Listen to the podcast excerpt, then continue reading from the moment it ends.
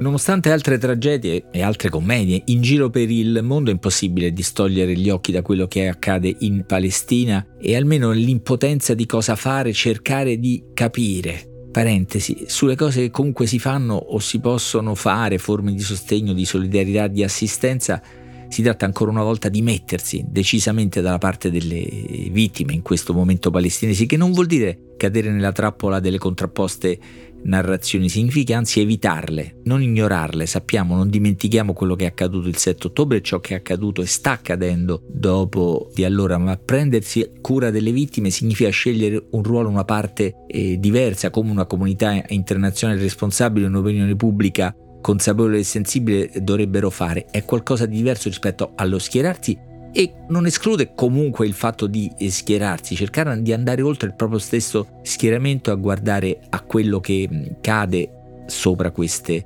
persone, sopra eh, le vittime. Qualcosa da questo punto di vista sta accadendo, qualcosa di contraddittorio. Magari da un lato cominciamo ad accogliere bambini, almeno pochi, pochi numericamente pochi, ma almeno li sottraiamo, almeno simbolicamente, diciamo, alle bombe. Dall'altro ipotizzare di togliere fondi all'Agenzia delle Nazioni Unite che assiste da decenni i palestinesi, la tanto discussa UNRWA, questa è la sigla in italiano, diciamo su UNRWA, sotto accusa perché alcuni suoi membri sono sospettati di sostenere Hamas, avrebbero manifestato forme di sostegno alle azioni omicide e terroriste del 7 ottobre. Ecco, io penso che davanti a questo conflitto terribile tutto andrebbe ripensato, anche il ruolo delle agenzie internazionali e delle loro eventuali responsabilità, ma tutto quello che la comunità internazionale ha fatto o non ha fatto è quello che è il ruolo che ha o che non ha in questo conflitto, ma certo non ora, togliere ora i fondi a parte gli effetti immediati che non sono in grado di eh, misurare ha un significato terribile, chiude una porta diciamo di speranza e di responsabilità, di responsabilità nostra, di impegno nostro e di speranza per quelle popolazioni, per il futuro di quelle popolazioni. Questa sarebbe la parentesi su cosa fare, talmente lunga che non la chiudo nemmeno se non per ribadire che accanto al fare, diciamo, e appunto a questa sensazione di in potenza c'è un impegno che abbiamo sempre di fronte a quello che accade nel mondo, lontano o vicino a noi, e è quello di capire, di non accontentarsi di quello che già sappiamo o pensiamo di sapere.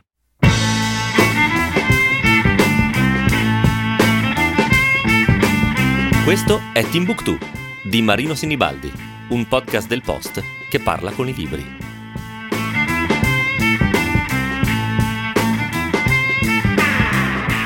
C'è un problema specifico a leggere o rileggere libri che potrebbero aiutarci a capire meglio le origini, le dinamiche, le possibilità del conflitto in Medio Oriente, una sorta di contraddizione che eh, lo attraversano. Da un lato ci sembrano mm, presentare momenti diversi in cui le ragioni del dialogo avrebbero potuto essere rafforzate, eh, lo spazio del confronto e delle soluzioni diverse si manifestava. Insomma, mm, ci, ci, ci sembra che ci sia anche una serie di occasioni perdute de- dietro questo conflitto è diventato così sanguinoso. Dall'altra parte però bisogna ammettere una sensazione di ineluttabilità. Da lato dunque c'è l'idea delle occasioni mancate, dall'altro però una, la sensazione di un destino che in quel fazzoletto di terra, un fazzoletto di mondo che quasi scompare nelle mappe non troppo grandi, si concentrano talmente strettamente e profondamente religioni, utopie, identità forti che a me sembrano poi tendenzialmente, sempre tendenzialmente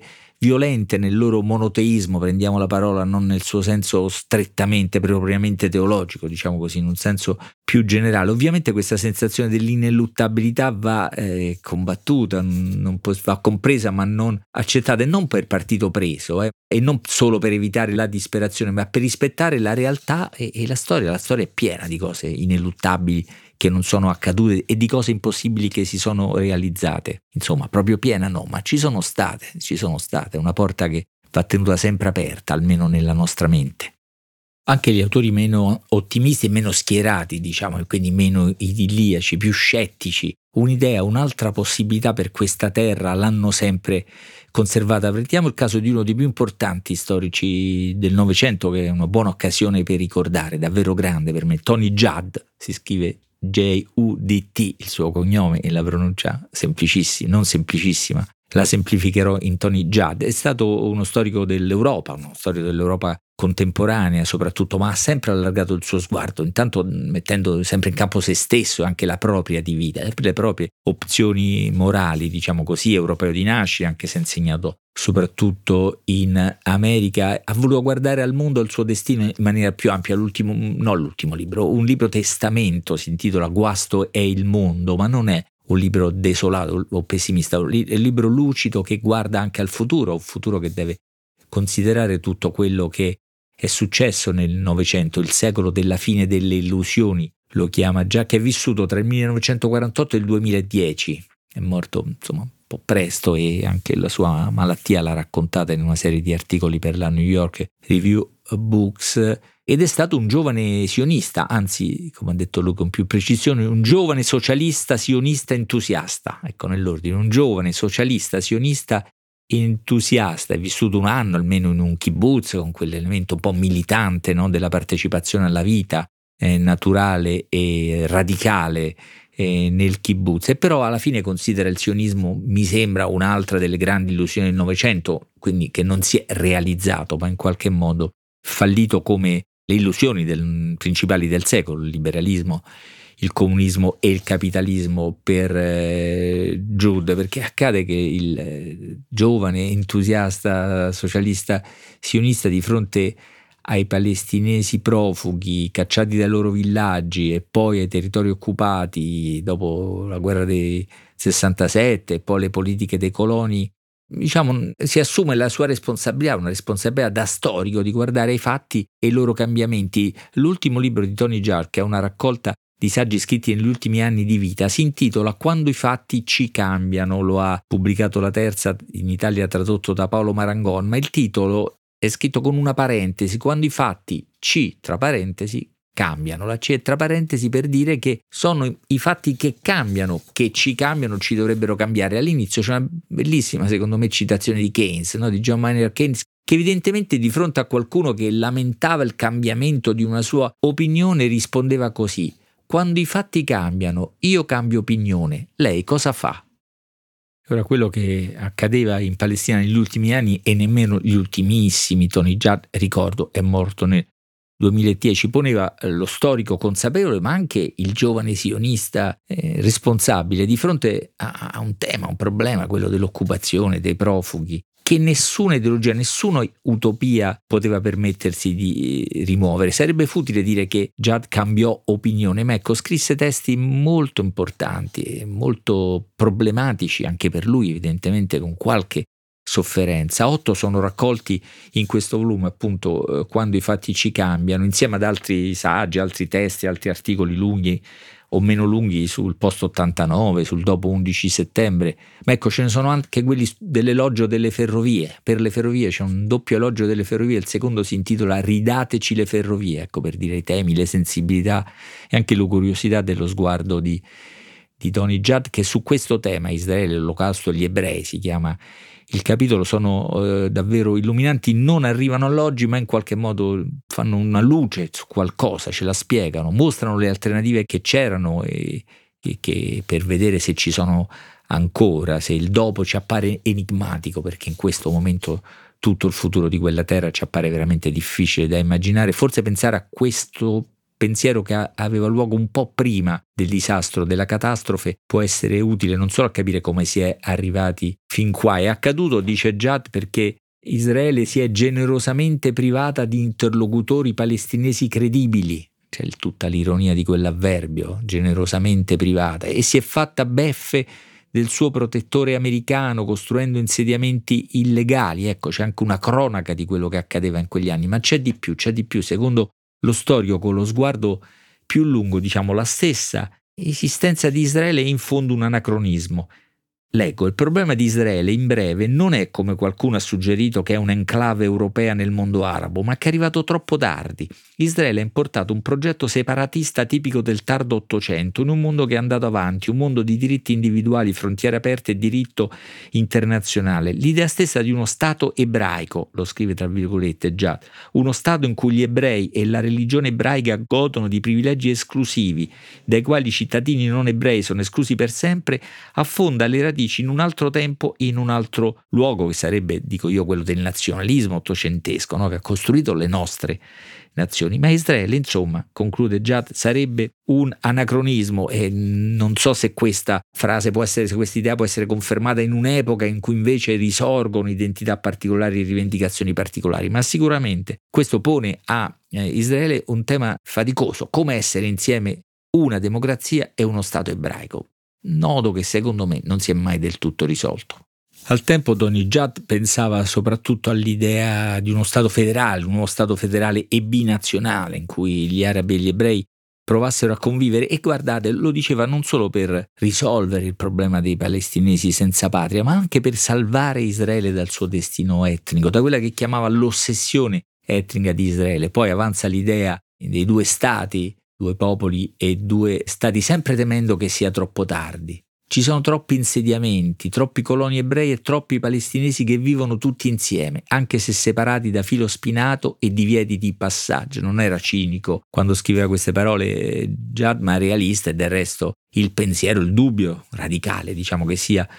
troppo tardi lo abbiamo ancora oggi e lo prevedeva Tony Judd. Tony Judd scriveva se permetteremo che la situazione si inasprisca come abbiamo fatto sin troppo a lungo, se la lasceremo nelle mani di politici mediocri e incompetenti che oggi governano sia Israele sia l'autorità palestinese le conseguenze saranno catastrofiche. Grazie agli abusi commessi dallo Stato ebraico, formula che scrive sempre tra virgolette, nei confronti dei palestinesi l'impasse israelo-palestinese è la principale causa immediata di una recrudescenza dell'antisemitismo nel mondo è il fattore di reclutamento più efficace dei movimenti islamisti radicali e quella catastrofe in effetti è, è avvenuta.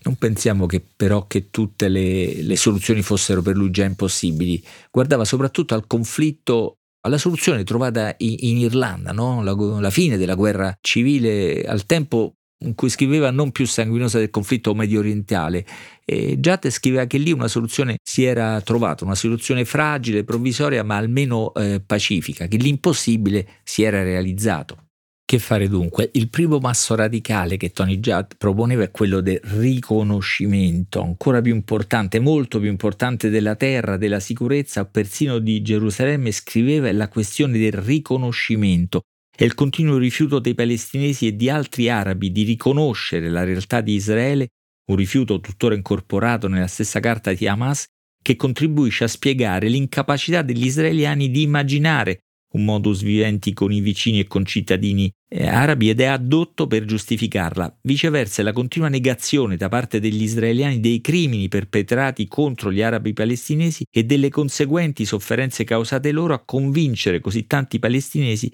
che gli ebrei non sono affatto seri quando parlano di pace e di conciliazione come parlavano allora. Riconoscimento reciproco da, da cui deriva un rispetto delle memorie, delle diverse memorie, delle memorie reciproche, ma è qui che Tony già ci sorprende. Ci sorprende perché non pone il solito tema, l'elogio della memoria, delle memorie reciproche, il solito, beh, lui temeva molto per esempio l'ideologia dell'olocausto e lo scrive pure, da storico questo è singolare, non enfatizza la litania dei ricordi che bisognerebbe condividere, ma dice qualcosa di diverso, dice che c'è molto da dimenticare, c'è bisogno di dimenticare, tradurrei io. Sentite questo passo, c'è molto da dimenticare. I palestinesi ricordano l'espulsione di massa del 1948, gli espropri delle terre, lo sfruttamento economico, la colonizzazione della Cisgiordania gli omicidi politici e centinaia di piccole umiliazioni quotidiane. Gli israeliani ricordano la guerra del 1948, il rifiuto degli arabi di riconoscere il loro Stato prima del 1967 e in seguito le reiterate minacce di cacciare gli ebrei in mare e le orribili stragi di civili commesse a casaccio nell'ultimo anno. Ma ecco, dice, questi sono i ricordi che sembrerebbero paralizzare, ma, ma, non è diverso quello che è accaduto, ripete, in Irlanda, ma anche in Europa. E fa un esempio, secondo me, straordinario sulla capacità di elaborare i ricordi, in qualche modo anche di accantonarli, cioè di praticare la buona arte dell'oblio. Sentite che episodio racconta. Meno di sei anni dopo l'eccidio del 1944 nel villaggio di Oradur, dove le SS uccisero e arsero vivi circa 700 uomini, donne e bambini francesi, Francia e Germania si riunirono per costituire il nucleo di un nuovo progetto europeo. Sei anni dopo, una strage come questa, una delle indicibili stragi della seconda guerra mondiale. Riconoscere, dimenticare, trattare, ecco, questi sono i verbi che troviamo in questi testi così cruciali e così illuminanti, mi sembra, per indicare una possibilità, non sappiamo se ancora aperta. Tony Jar contava molto sulla diaspora ebraica, sul ruolo che gli ebrei di tutto il mondo dovevano avere senza finire sempre succubi di Israele è qualcosa decisivo in queste ore. Diceva un'altra cosa originale, che era proprio quegli estremisti, così li chiama, e pensava sicuramente Hamas, così li chiama tra virgolette, era proprio con gli estremisti che bisognava discutere e trattare, esattamente come erano stati gli estremisti cattolici e protestanti a trattare e pacificare l'Irlanda del Nord. Non so come questo realismo storico, verrebbe da dire, che appoggia anche su alcuni altri esempi di Tony Già risuoni oggi, dopo il 7 ottobre e dopo tutto quello che è accaduto il 7 ottobre, ma proprio a questo che servono libri, i libri, i libri come quello di Tony Giarger, di un pensatore singolare, originale, eh, competente e da questo eh, punto di vista servono uscire dai binari consueti. Ecco, lasciamo questa metafora ferroviaria per rendere omaggio all'amore, alla passione di Tony Judd per le ferrovie, uscire da binari consueti, da strade che ci hanno condotto nel vicolo cieco della guerra in corso. Scrivete a timbuktu.it e non dimenticate che dal prossimo 5 febbraio Timbuktu è pubblicato alle 18 del lunedì, mercoledì e venerdì su tutte le piattaforme e naturalmente anzitutto sui siti del post.